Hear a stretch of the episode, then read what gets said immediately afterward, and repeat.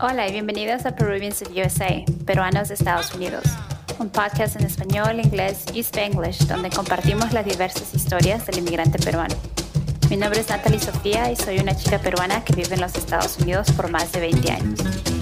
Welcome to Peruvians of USA, the podcast in Spanish, English, and Spanglish where we share the diversity of the Peruvian immigrant experience. My name is Natalie Sofia, a fellow Peruvian living in the US for more than 20 years. So let's get started. Welcome, Julieta, to Peruvians of USA. I am really happy to have you here today and have you share your uh, Peruvian American experience with our audience. Please introduce yourself to our audience. Hey, thank you so much for having me. I'm Julieta. I am a hypnotherapist and coach based out of California, Northern California. And I help women overcome anxiety, learn to navigate difficult emotions, and really deepen their self love and self connection. My dad is from Lima, and my mom is a white American, generations in California. All right. So before we jump into your Peruvian uh, story and, and your family's immigrant story, let's talk a little bit about what you do now. You mentioned you're a hypnotherapist and you uh, coach women, you help them overcome anxiety and navigate emotions healthy 2020. Yeah. a very tough year. Um, yeah, 2020 has been a super intense year, and it's actually my first uh, full year in business where I wasn't doing any other work. So I had been working freelance for the I've been working freelance for the last uh, almost six years, but I was doing other types of work. And um, yeah, so I really started my business right before the pandemic started. And um, it's just been insane. It's been absolutely insane. I've been really lucky and really blessed that I've gotten to work with so many amazing women in the last year. Um, but also, it's been a huge like roller coaster of emotions. And luckily, that's the bulk of my work, right? Is like helping people, helping helping women navigate their emotions in a way that feels really connective and really healthy. And um, and so yeah, it's been it's been a lot, um, but it's been good at the same time and and I'm really used to being at home so it wasn't a huge shift for me.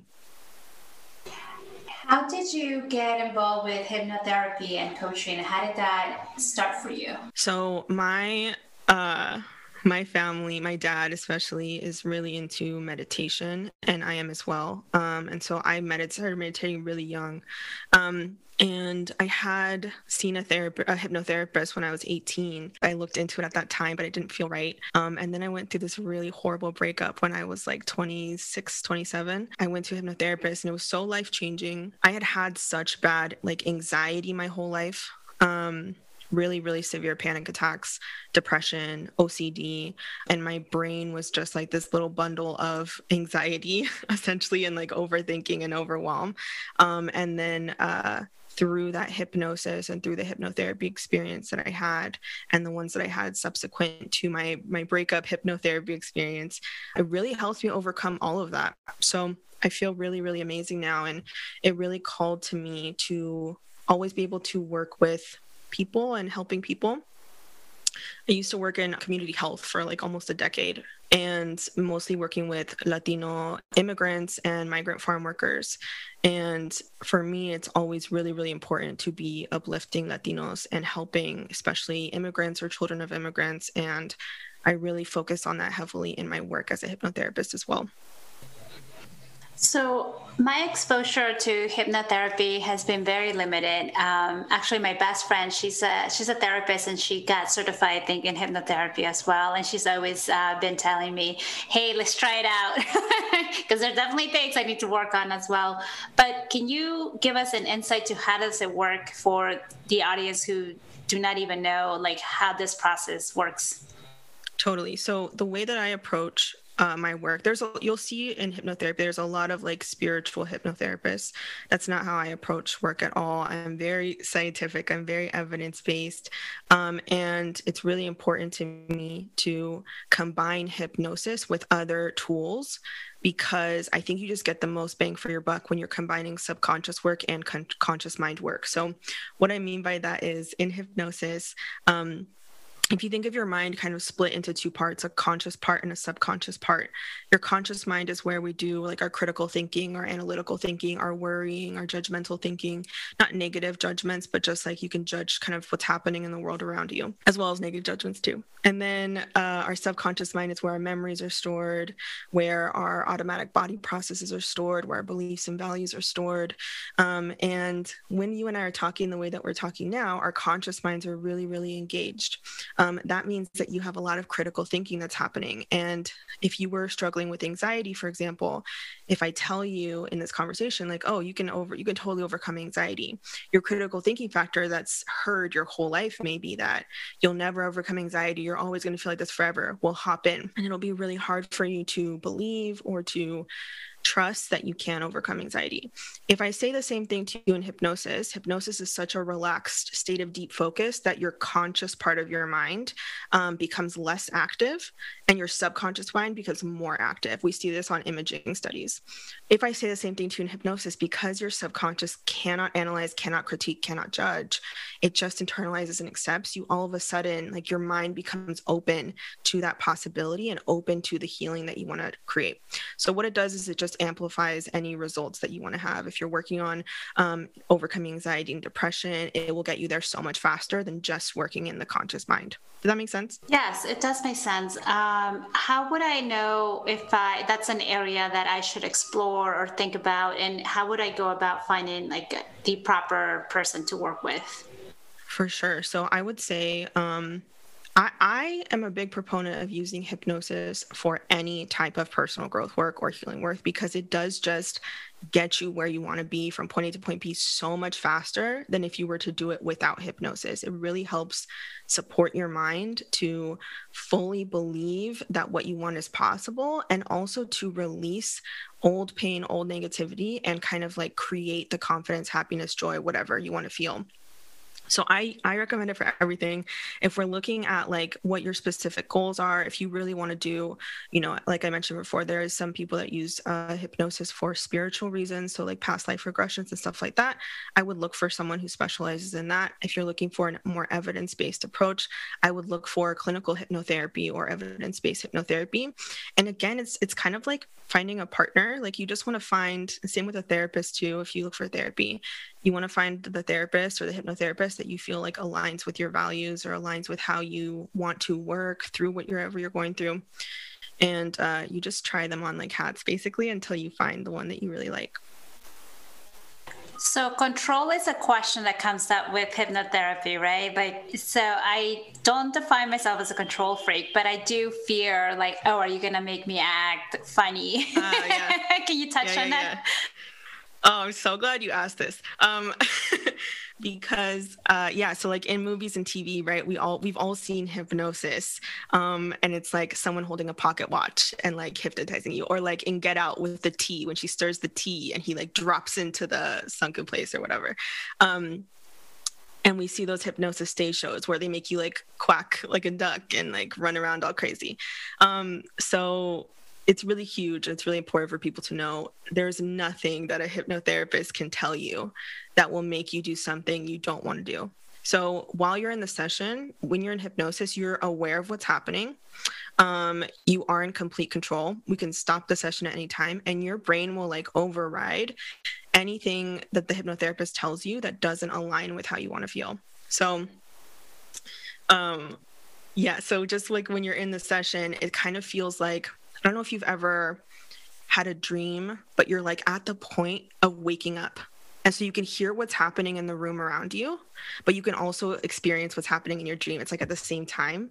Um, that's what hypnosis kind of feels like. So you're aware and you can stop at any time. That's so interesting. I, I definitely want to try it. Um, and you know now like now that i know that my, my best friend got certified on hypnotherapy like i'm, I'm sure that she'll take care of me. Yeah uh, and, and and is that the process is the process that you you get sort of you go through a training and you get certified? What is that process like? Yeah, and this this comes back to again, like as you're searching for a hypnotherapist, I really recommend searching with the hypnotherapist with the highest level of training that you're comfortable with. So hypnotherapy is not like regulated or governed by the state or by the country in the United States. So you can literally go, you can just put a shingle on your door and say I'm a hypnotherapist with no training, essentially. Um, and so you really want to always ask, like, what training have you had? What history do you have? What knowledge do you have? Um, you can go get like a weekend certification if you wanted to. Um, so I specifically have I trained in hypnotherapy for a year, um, and I'm at like the highest level of what you can do in hypnotherapy. And I also spent 15 years of my life because I had so much anxiety, because I had so much depression and OCD and all that stuff. I literally would research like psychology textbooks um, and read as if I was like studying psychology at university level. So um, that's kind of my history, my experience. But there's definitely, like you said, there's therapists that do hypnotherapy, and then there's the people that took a weekend course and do hypnotherapy. And it's really important to verify what feels good to you. Yes, for sure. I, and, and it's good to know that there are different levels of training because I, I, think sometimes we assume everybody has the same level of training and then we just go with the first person we, we find. So I think that's a great, great advice.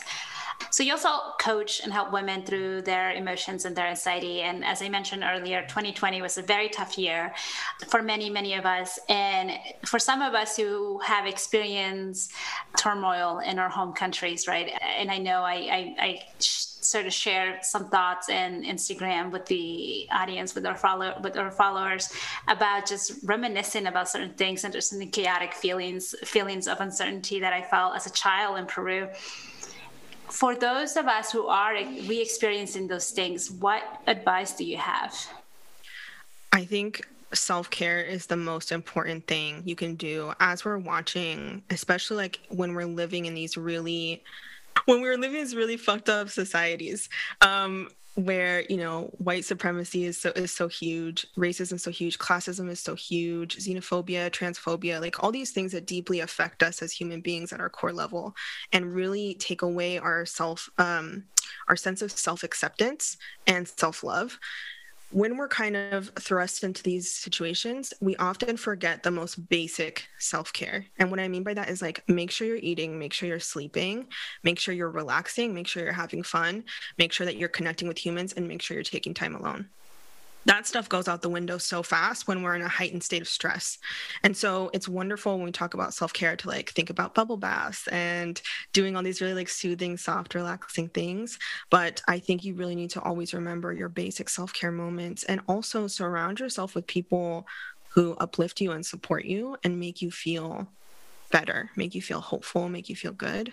Because if you're kind of like doomsday scrolling on social media and all you see is this like horrific news um, without a break, that really takes a huge toll on your mental health.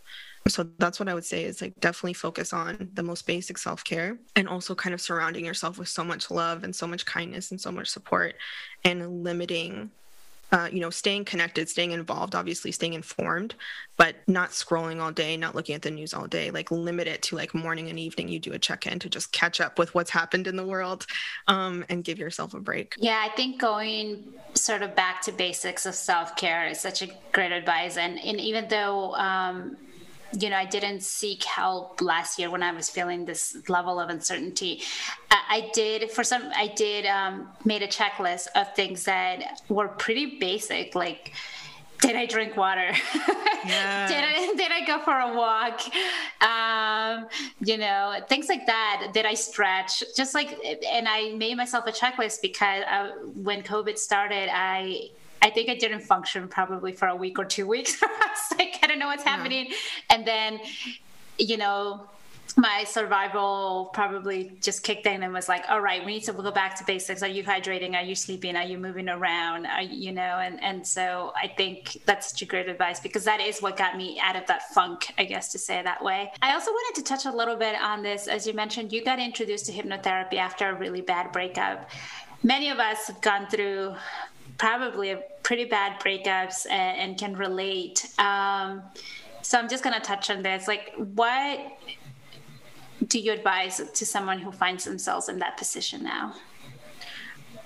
I think having the tools to manage your emotions and navigate your emotions is the biggest thing for human beings, like, period. Because imagine all the uncomfortable emotions that we don't like having, like frustration, anger, rejection, sadness, grief, the loss of a, a loved one, a breakup. Um, and not knowing what to do with those things, right? Like you're just sitting with them and we do all these things as humans to try to feel good. We like smoke weed or we drink or we scroll on social media or we go have sex with someone or um, we, we just do things to try to distract ourselves from the feelings that we're having. Um, and when you're in that period, you actually need to lean in so much harder than you probably already are. Um, and I'm saying, like, you as the collective you, right? Lean into your emotions and have the tools necessary to navigate those emotions healthily. I'm really a huge um, supporter of like treating yourself the way you would treat a small child. If a small child walked up to you and said, I feel so sad right now, I feel horrible, I have this feeling in my chest, in my gut, how would you soothe that child? How would you comfort them? How would you speak to them? What would you do for them to help support them through their emotions? Hopefully, it would be something super kind and super nice and not just dismiss the child. That's the way we should be treating ourselves is like curl up in a ball, hug yourself, allow yourself to feel take breaks if you need to, but come back to your feelings because that's what actually helps you move through them so much faster. Yeah. And uh, yeah, I, I would hope that, you know, we would also be so kind and understanding to a child but, but I'm, I'm pausing a little bit. I'm laughing a little bit because like George Lopez like skit of like why are you crying comes to mind. Ah, uh, yes. like his yes. mom, his mom asking him, "Why are you crying?" I feel like a lot of Latina moms do that, and they're like, "Why are you crying? There's no reason to cry, and let me give you a reason to cry about." And so. Yeah you know it's it's it's being a parent to yourself maybe not the same way your parents were parent to you but it's yeah. reparenting yourself for sure yeah that's, that's um and and paying attention to that dynamic if you did have that dynamic growing up in your household where your parents maybe were emotionally neglectful or dismissed you a lot um, it's really important to reparent yourself and start treating yourself with the kindness you deserved as a kid um, and also help break that cycle for any future generations, whether you have kids or like your siblings have kids or whatever. Yes, that's true. So let's pivot a little bit to your Peruvian heritage, which comes from your father. So tell us a little bit about him and his side of the family and, and how and why did they decide to come here to the US? Yeah, so my dad is um, from Lima, like I mentioned earlier, and he kind of grew up uh, split between Barranco, Callao, um, and Pueblo Libre as well in Lima. They all came over. My whole family I was really blessed that all my aunts and uncles came over. My abuelitos came over um, because my un- my oldest uncle, the oldest one in the family, got like a grant or he got sponsored in some way to come learn English. Um, and he stayed with this like host family, and I think he was in his uh, early 30s at that time and he loved it so much. He, he came to the Bay Area, um, and he loved it so much. And uh, my dad came and visited him, and had like a little holiday. And they they all just decided to come over. So like one by one, they pulled each other over through some immigration process that I'm completely ignorant of. Um, they pulled each other over. My abuelitos came over, and my dad came here when he was in his I think his mid 30s. So that's how we all got here. Um, and that also means that I, I, literally have no family left in Peru at all. So all I have is family friends because even my dad's like cousins and stuff, they came to New Jersey, they came to Florida, they came to New York. Um, so when I go to Peru, I'm just sitting by myself and I hang out with uh, the, our family friends who are amazing. I consider them our family as well. But um, but that's that's how we came over, and it was really just for better economic opportunity, I think. Um, there was some stuff happening politically in the 70s when my dad came over that uh, I think they all kind of wanted to get away from as well. And, and again, I'm not I'm not super knowledgeable on that at all because they came over and they were just like, oh, we're just going to start over. We're just going to be together. And that was really their core reasoning was like, we have to stay together. So even the aunt, like I have an aunt that did not want to come here at all. And she came here too. She wanted to stay with her family. Um, and yeah, that's how they got here.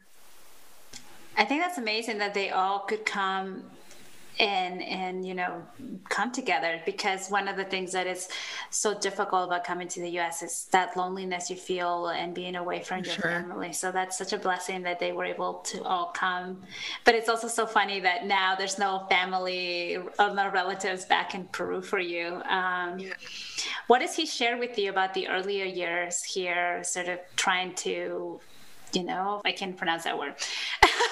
familiarizarse yeah, yeah, yeah. with the culture here. It was a really hard time for him. He's talked to me a lot about how difficult it was to learn English. And uh, my dad was also someone who, my dad's the only one in my family who's graduated uh, university. And he worked for like six years to get into university because you know of the testing that they have to get in. Um, he worked for six years just retaking the test over and over and over to get in. And at that time, he had like his own business, and he's always been, uh, uh, he's he has hustle mentality, right? Which I think a lot of immigrants do.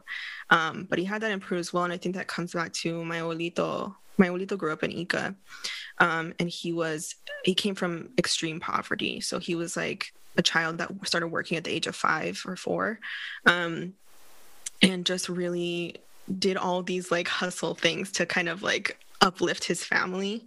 And so I think all my uncles definitely inherited that. And my dad certainly as well. And it was really hard for him. He came and I think his first job was like working as a janitor in a bank.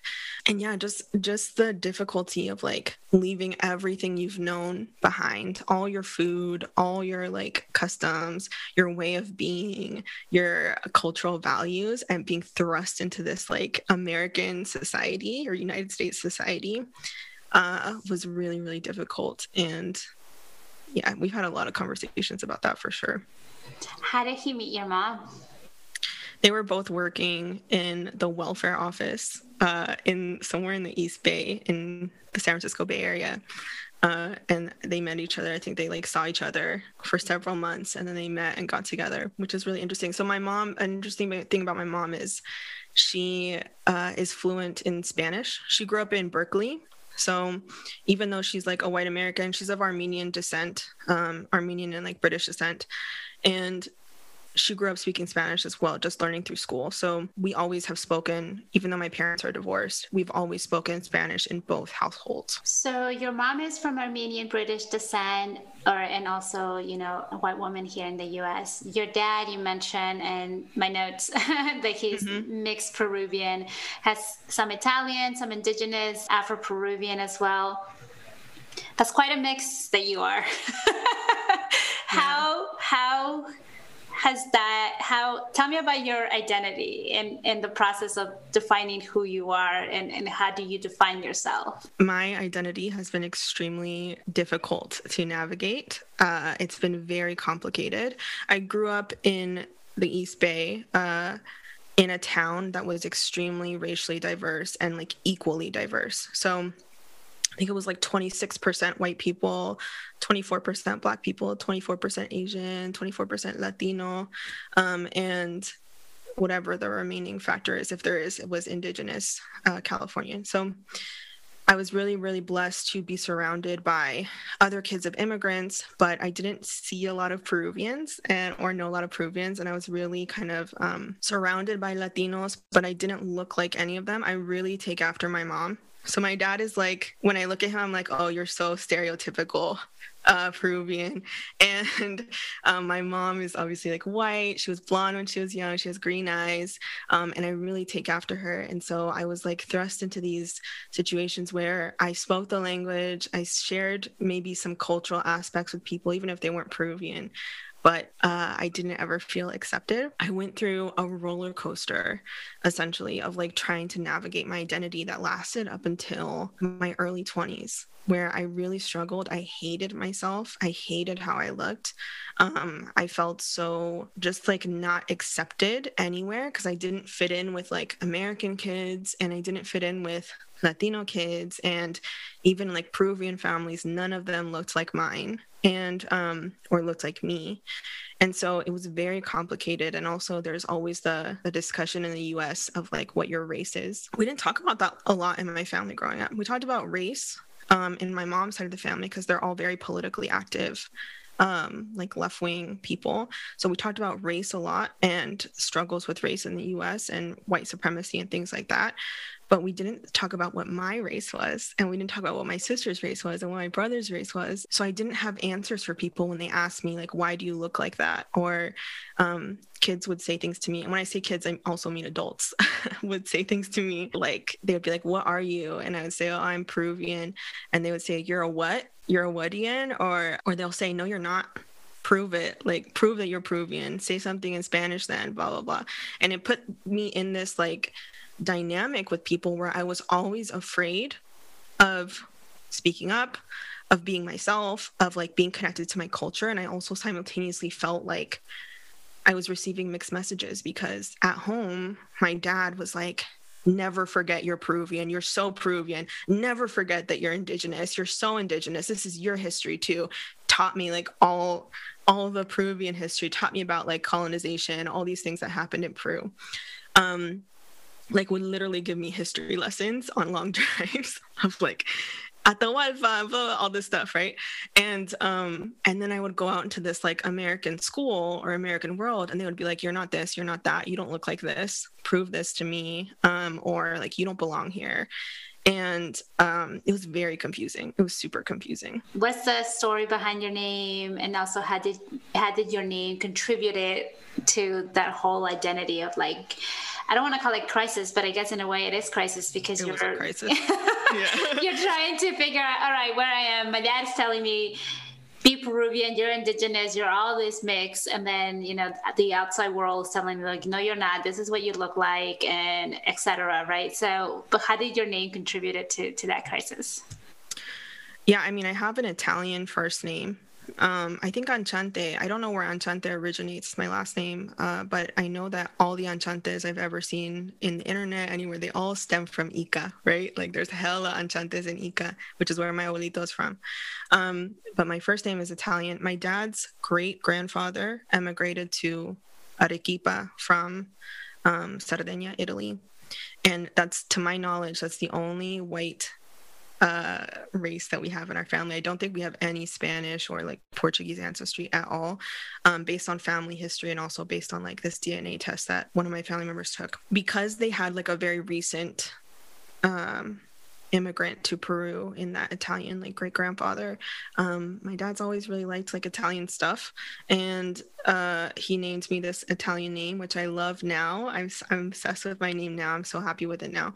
But growing up, it was really hard because. Uh, on the East Coast, I think it's a little bit different. There's a lot more Italian names, but on the West Coast, uh, my name was super weird. It was super weird. And people couldn't say it. People would constantly ask me like oh can i call you something else? Do you have a nickname? And it's so i always felt so uncomfortable and like so disrespected but i was a little kid so i couldn't put a name to that right? You can't put a name to that emotion. By first grade so i've been in preschool i've been in kindergarten and i've been in first grade dealing with this type of conversation.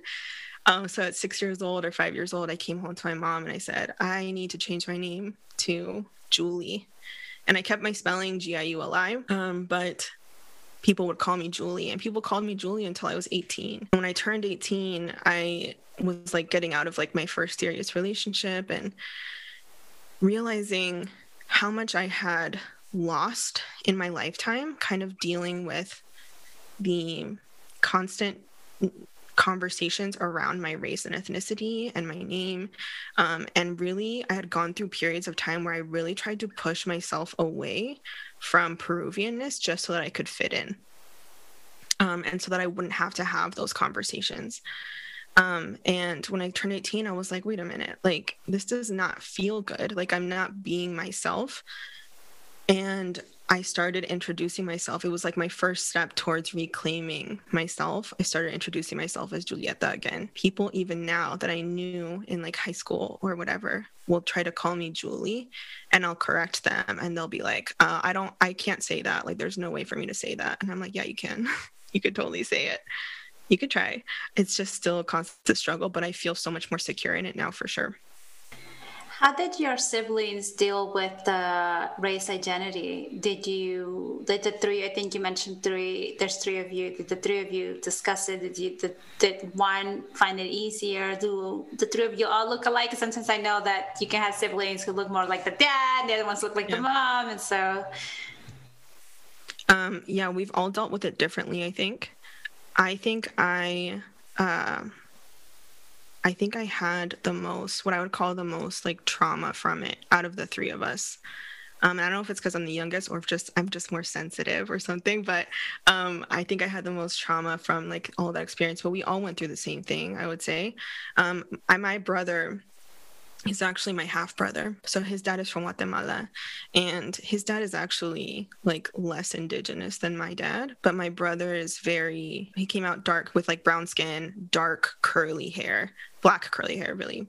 Um and so he looks different than me and my sister who have the same two parents.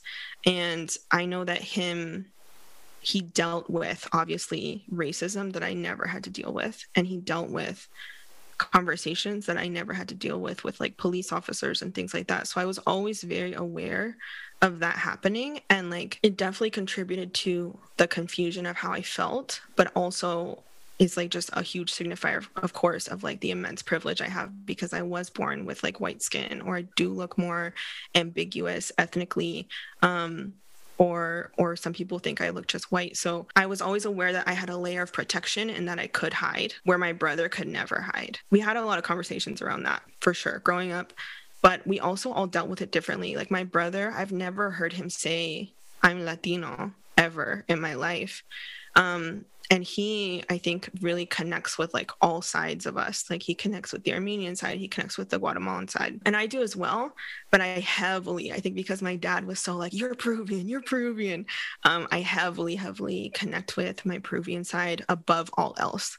So it's it's a really interesting dynamic and my sister i think um, went through a period as well where she also kind of pushed away Peruvian stuff because she looks even less Peruvian, stereotypically Peruvian than I do.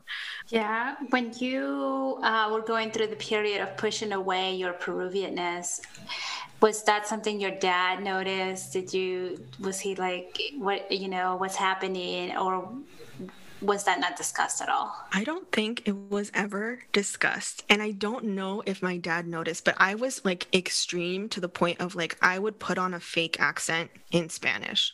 Like instead of hablando normal, I would say like puedo ir al cine, like that to exaggerate because I was so uncomfortable with people hearing me speak Spanish. And I'd also had incidents with my dad growing up where people, you know, told us like, "Oh, speak English," or like, "Go back to your country," or, um, or gave us really dirty looks uh, growing up. So I was just hyper aware. I was definitely, definitely subconsciously trying to assimilate to like white American culture for sure. And I don't think my dad ever noticed that, but I think my dad would say that, like, at that period in my life, I was very, very rebellious and I rebelled against my family, my culture, um, as well as just like all these, like, very Peruvian cultural ideals. And my dad's very traditional. So, like, I dyed my hair when I was 12. He was so upset uh, that I dyed my hair. And I really I liked dating like skater boys with like piercings. He was so upset that I was dating guys with piercings or tattoos.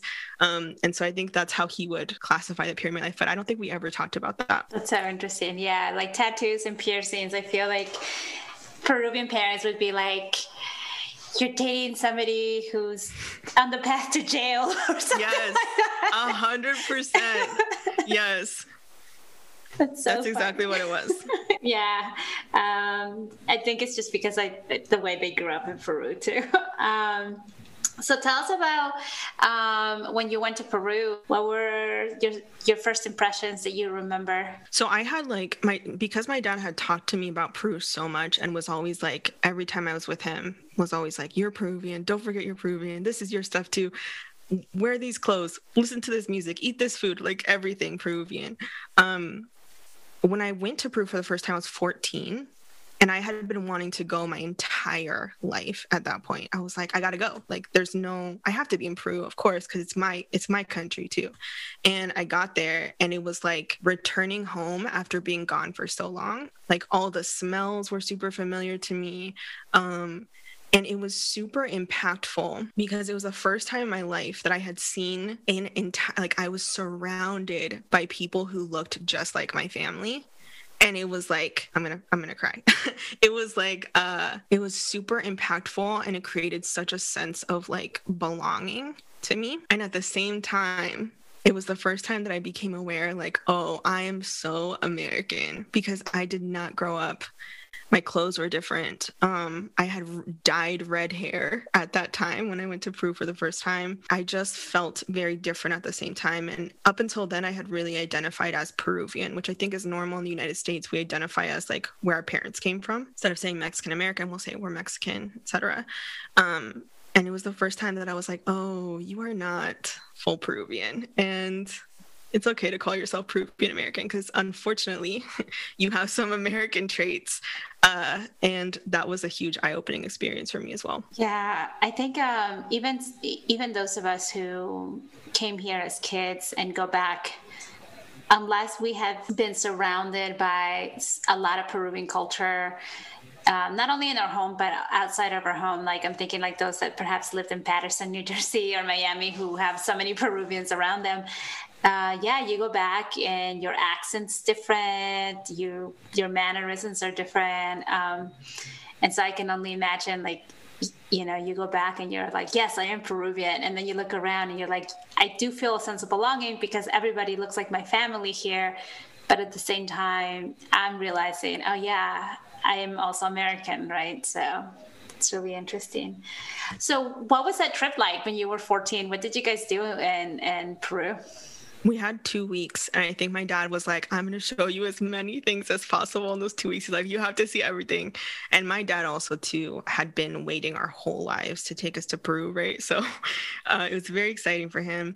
And we went we went to lima. We saw um, we didn't do that much in lima actually. We went to um, cusco we went to machu picchu we went to arequipa um, and we just kind of like traveled between those three places for the full two weeks and then we left it was like we're in we're out but i saw so much i went to cañon de colca i saw the condors like yeah it really left me with like the desire to stay longer and especially to stay longer in lima because that's where my dad had grown up so the next time I went to Peru, I made sure to only stay in Lima. I didn't go anywhere else and I just explored Lima. But we did all we did so many things. So you've been to Peru three times. Um, the first time was when you were 14 and then you went back and explored Lima. What was the third time? The third time was in 2019. I went for a month.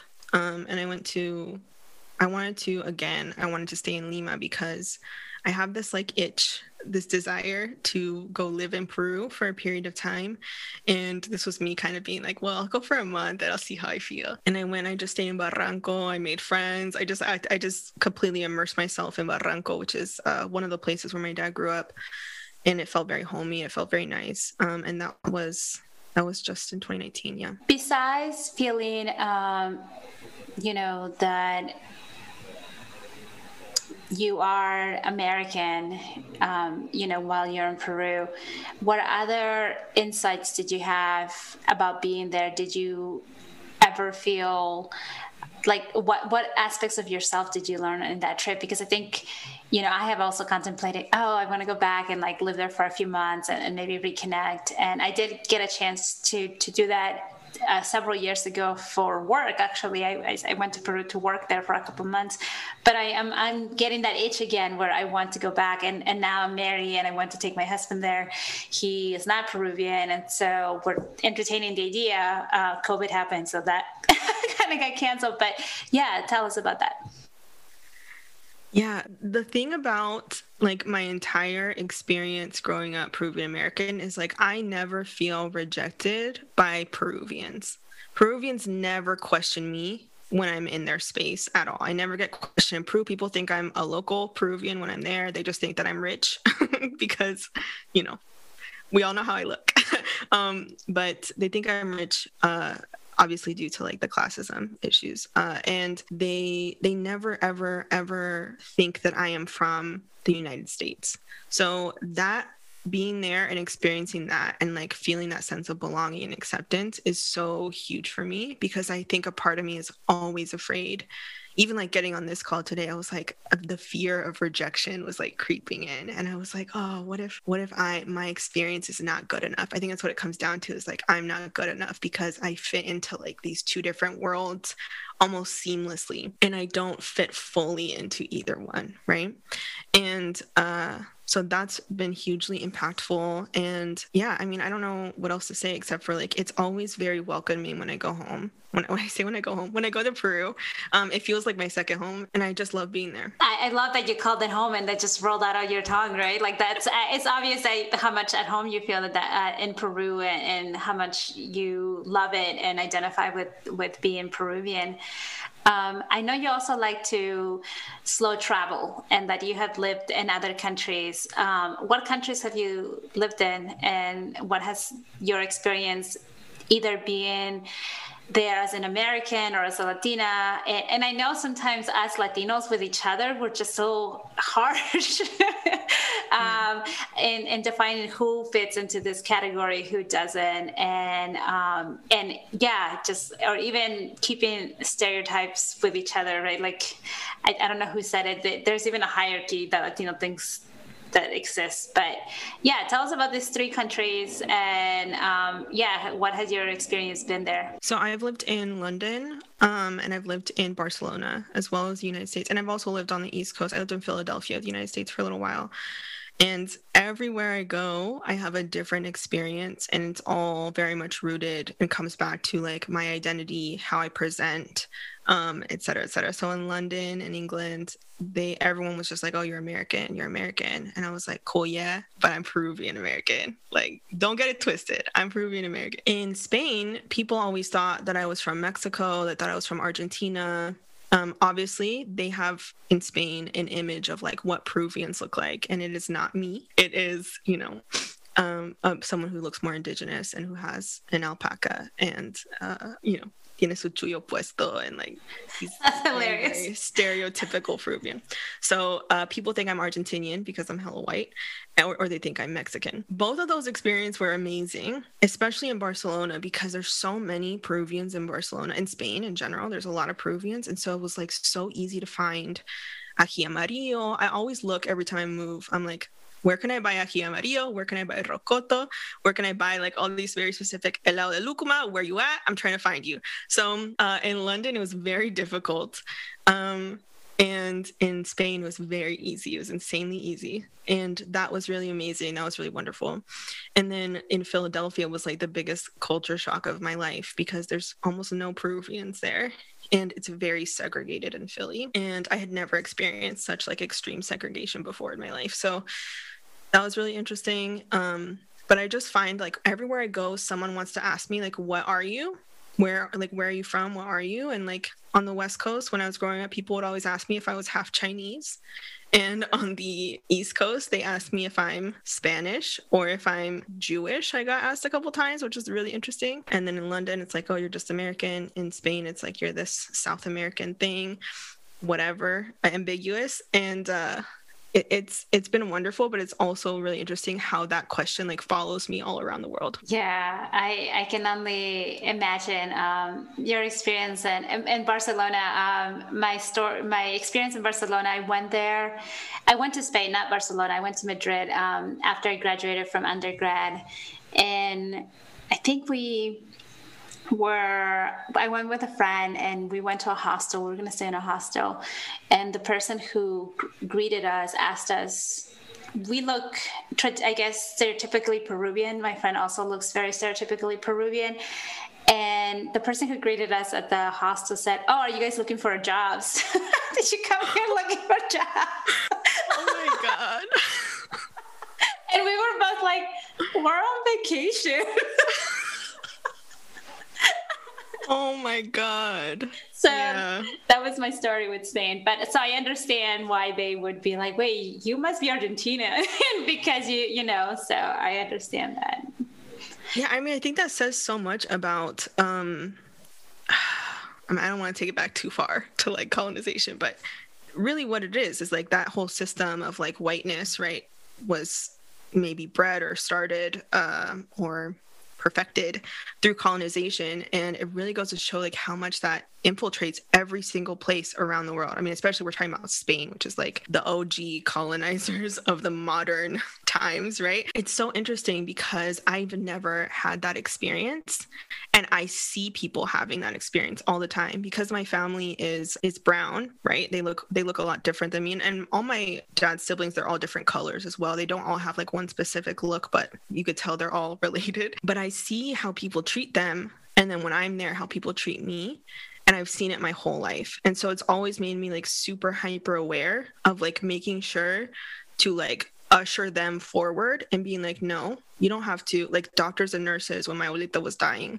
um, I walked into the room one time and uh, my abuelita was there, my tia was there, and they had been talking to my tia the whole day. Like I had just gotten there. As soon as I walked in, they turned and they started talking to me instead. And I was like, what are you doing? Like, I don't have any knowledge on anything that's happened. Talk to her. And I think it comes down to like obviously how she looked and also that her English isn't perfect. And I walked in with like this really good English, obviously. But it's always me being like hyper aware of that and me trying to like combat that in any place that I can um, because I just have seen it my entire life. Did you experience? So you mentioned that sort of like uh, from an external society, like our culture prefers. Um, or elevates whiteness more, right? Um, and, and you gave examples of how that has happened in your life. But I am curious, like, if within your family you also felt any sense of preferential treatment. And the reason I ask this is because, um, so in Peru, there's colorism like there is in so many places. And um, I, I remember being like a five year old or four year old, and I had girl cousins, and I was the darkest complexion of all my cousins. And I saw the preferential treatment of the ones that were fair skin, light brown hair.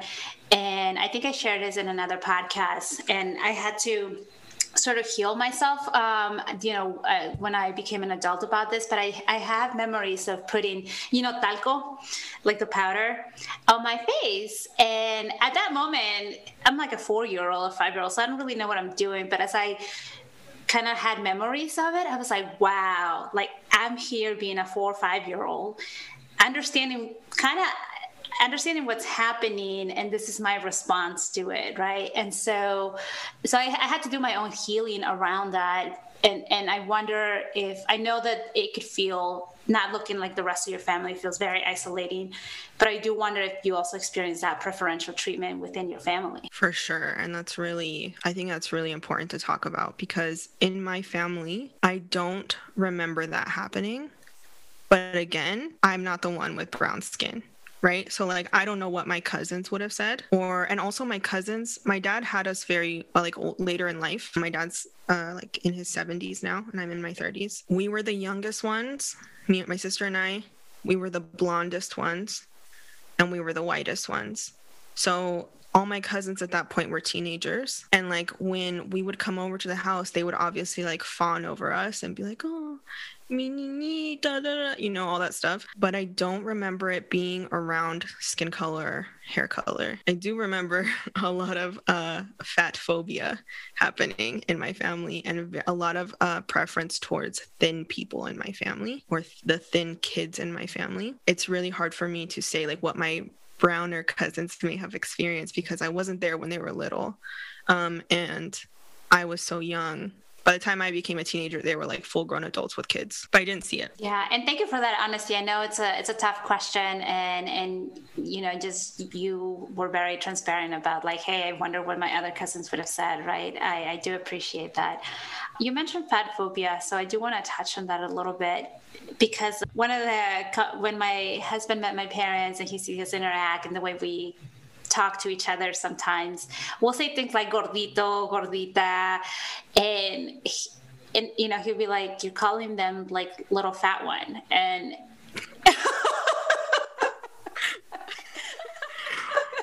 to him, uh-huh. that's not that's not cute, right? That's not endearing. so your your husband is American. Yes.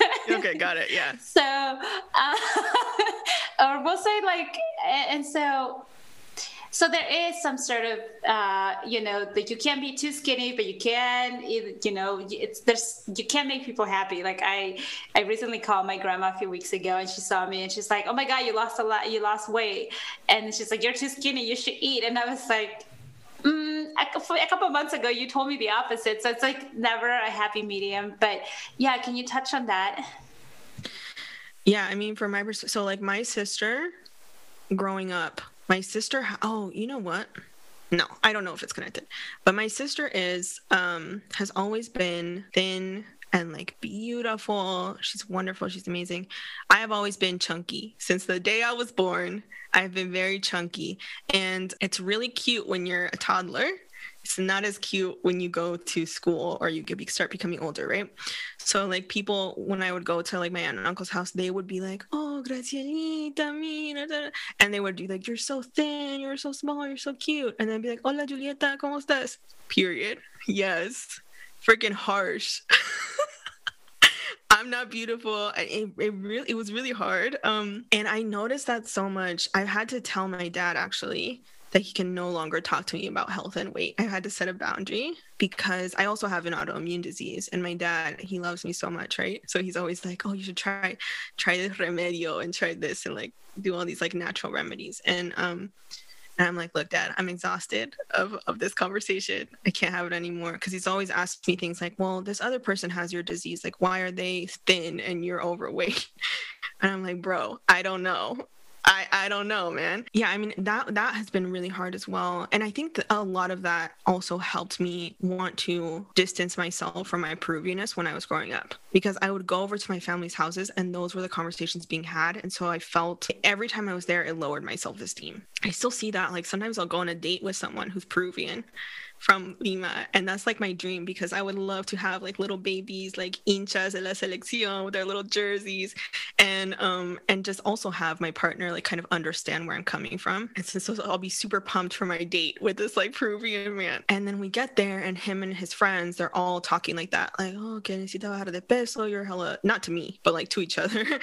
um, if it was to me, I would leave immediately. And and it, it is uncomfortable. It's super uncomfortable, especially because I think that's like my Americanness coming out and me being like, oh, because in the United States, we do not do that. We do not talk about weight. You can never talk about someone's weight. People do it anyway to be mean. We're not supposed to do that. And fatness is seen as such a negative thing. And I know it is as well in Latin America. We almost turned it into a joke in Latin America, I think, or like a term of endearment, like you were saying. And that's always been like a struggle of mine, especially when I date men from South America. I'm just like, you cannot, don't make sexist jokes to me. I don't think they're funny. Don't make phobic jokes to me. I don't think they're funny. Um, and yeah. You mentioned that about um, how perhaps it's more normal to comment on people's appearances.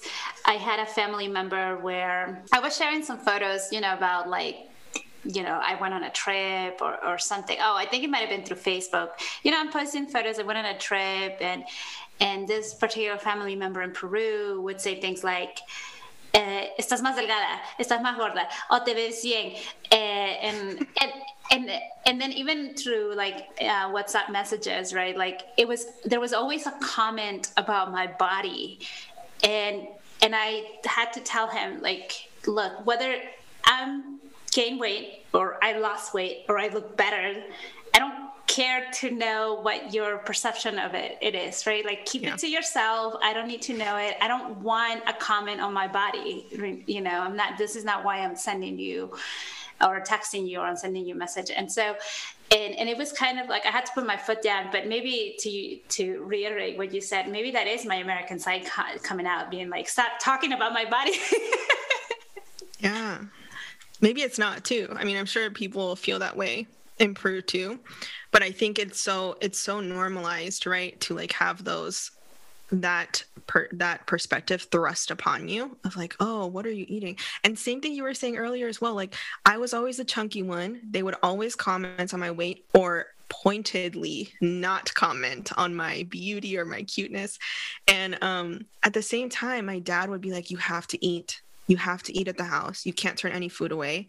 And we could have just ate lunch but he's you have to or it's rude right and so like i remember growing up my dad would be like just tell them if you don't want to eat just tell them you're on a diet and it was the only way that I could get like my aunts to not try or my abuelita as well to like not try to force feed me food or like be okay with me not eating the dinner. It's like, oh, it's good estoy de dieta, blah, blah, blah. And they'd be like, oh, okay, see. And it was like total understanding. Yeah, it's messed up, I think. I think it's messed up. I, do wonder how many Peruvians experience um, some sort of like what their relationship with food is because that's also some of the conversations I have with my husband because like I feel so bad throwing away food. Like oh my god if, yes. if we look at the fridge and he sees something that's you know kind of going bad he'll be like or like an avocado right or whatever. He'll be like all right trash. And then I'll be like wait the other half is still good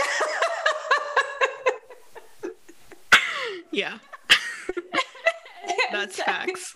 and so or like ha- yeah half a package will be like i would throw half the package away or something you know and and um, and then also i feel bad leaving food on on my plate right? And and similar to you my mom is the one that's like quieres más? Quieres más? And and like you will have a mountain of rice in front yes. of you for dinner. And so uh, that's something I had to work through actually, just being able to say, like, un poquito, like no quiero mucho, yeah. or like un poco de arroz, you know, and um, and so I, I, do think that maybe it comes from not having enough in Peru, so then our parents want to give us a lot, but then somehow they think that okay, I'm gonna feed you everything, but you can't gain any weight. yeah. So, so, I do wonder. You never win. you can't win, and I do wonder what the relationship of other Peruvians are with with food and nutrition. You know, so yeah, I think that would be a really interesting conversation to hear like other people's perspective for sure. Yeah. All right. So let's pivot into the rapid fire questions. Um, okay. So, what is your favorite Peruvian dish? Uh, Speaking of food. yeah. Uh, how much time do we have? Um, no. I, I really love, I think something that I go back to a lot is papa la huancaína. Like, I could eat that all day, and I'm so specific on how I want it done. Like I, I have to make it myself for me to be like, yes, this is the best papa la huancaína I've ever had. But I also love, I love like pan con chicharrón with the camote and the like ají. Oh my god, I could eat that every day of my life. Um, I, I love most things, I would say, but I think those and, and maybe like pollo saltado, which is like super. Everyone loves that, but I really, I really like all those things. Yeah. So, what is your specifically have? You said papa la huancaína. Like, what is your special like recipe about papa la huancaína? Uh, so I make a vegan version. And I spent, when I tell you, I spent days trying to figure out how to make it vegan and how to make it still feel like authentic and taste good and i i did it i figured it out and it's so good and now when i have like i'll, I'll have the i'm not vegan but i'll have the vegan version but i'll also have like the normal version and both are amazing um but i like my papa to be spicy and I don't see it be very spicy. Maybe also my palate is messed up and I need like the highest level of spice, but I don't find it being very spicy. I also don't like it when it feels like whipped. I don't know if you've ever had that where like the sauce feels whipped. Um, but yeah, it's just like minor things where I'm like, no, I want it to be just like this. so it's, it's, it's not only it's it's not just flavor, but it's also like the texture. Yeah, yeah, yeah, for sure. Yeah. All right. So what about um, between chicha morada and moliente? Which one do you prefer? Chicha morada all day, every day. and if you can mix chicha morada with maracuya, jugo maracuya. yeah. yeah, it's amazing. Um, what about algarrobina or pisco sour? I hate pisco sours. Don't come for me, Peruvians. I hate pisco sours. Don't add her. Um, I had last time I was I think they're called chilcanos or something like that. Is that what it's called? I had that. That was really good. I would drink that on the So regular. is it the egg that you don't like from the pisco sour? It's the egg. Yeah, yeah, that's what I figured. Once you mentioned also the vegan of the. Yeah. I just don't like the texture of the egg. I'll mm. drink it though, but I don't love it. Okay. What about huayno festejo? Festejo. Festejo. Yeah. Do you like to dance it too? I cannot dance to festejo, but I love to listen to it. right. um, what about your favorite place in Peru? I I really love being near the ocean. Um, in California as well, but it feels different in Peru than it does in California. Um, and specifically, I love Barranco so much. Uh, and I know it's gotten it's gotten very touristy in the last few years, but I go and like walk through the streets and I just imagine like my abuelita there with her like six kids, just like walking with her and um, it's very I just love being there. I love Barranco. I would go there every time if I go to Peru. Barranco's nice. Yeah, Barranco's yeah. nice. The, the, the, architecture, the art That's, in the streets. I really love that. Yeah. Yeah, it's definitely a really nice uh, neighborhood in Lima. Um, what about your favorite um, Peruvian artist? It could be like an author, it could be a singer, a dancer, uh, even a let's call it even a sports athlete if you have one. Oh my god. Um, I think like much of the man, I don't want to generalize like that. I love Paolo Guerrero, and I know that's so generic. Um, but I love him. I would die for him. I wish he was my husband. Um, no, but I also like I love I love music. I really love listening to music. So I love like Eva Ayllón. Um, I love I love listening to anything my dad may have listened to when he was like my age or younger. Um, so like Lucha Reyes, uh, I always try to watch like Peruvian movies as well, but no one's coming to mind. But I'm I'm always trying to stay in with the arts for sure. Um, I'm really glad you brought up Paolo Guerrero because I'm curious about your experience, uh, and I'm kind of going off course a little bit here.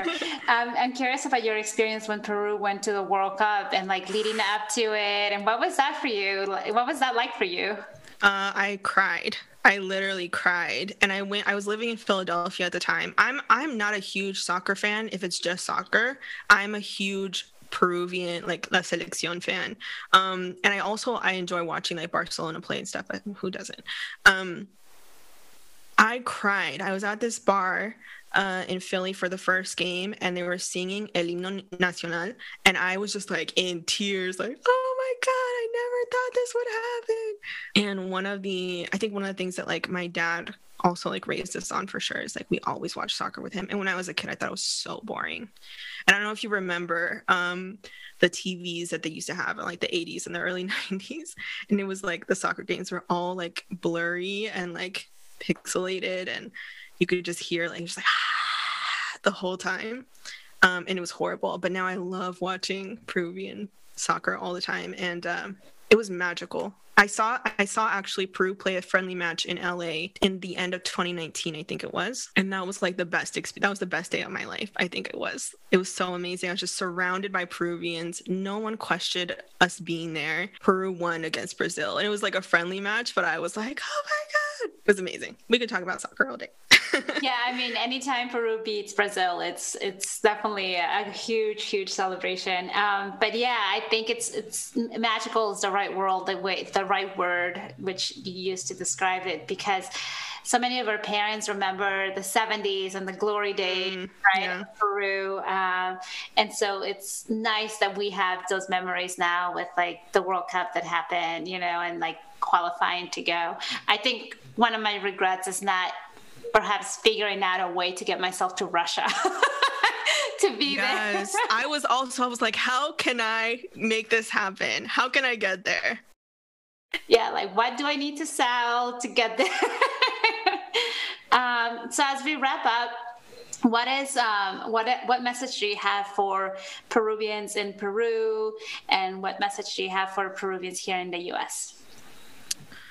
Um, I just think that we have such a rich culture and especially we have a, such a rich beautiful culture and especially for those of us that live in the us or live in other places where there just isn't that much representation there isn't there aren't that many peruvians for us to look to i think having that connection is so important and seeing people who are like you or who are your culture um, doing well i think is so so important. And yeah just for anyone who is like Peruvian, Peruvian American who like struggles with their identity, just know like you are completely loved, you completely belong, and there's always space for you. That's the thing that I would say. That's beautiful. Um, now, if our audience wants to stay in touch with you um, regarding coaching or uh, hypnotherapy or anything, um, how can they stay in touch with you? Yes, you can check out my Instagram. It's at Grow with Giulietta and Giulietta spelled G I U L I E T T A. All right, and I'll sure to link up I'll link up your Instagram username on the description of the episode.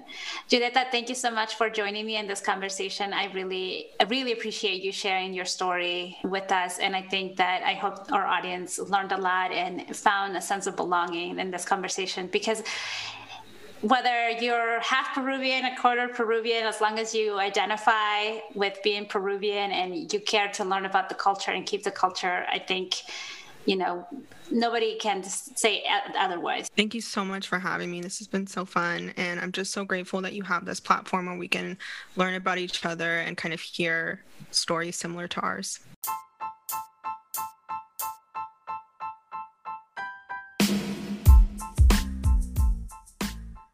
Thank you for listening to Peruvians of USA. If you like the show, make sure to subscribe and review on Apple Podcasts. It lets other Peruvians find the show. If you want to hear more from me, you can follow me on Instagram at Peruvians of USA. I look forward to connecting with you there. And remember, el mejor amigo de un peruano es otro peruano. Ciao.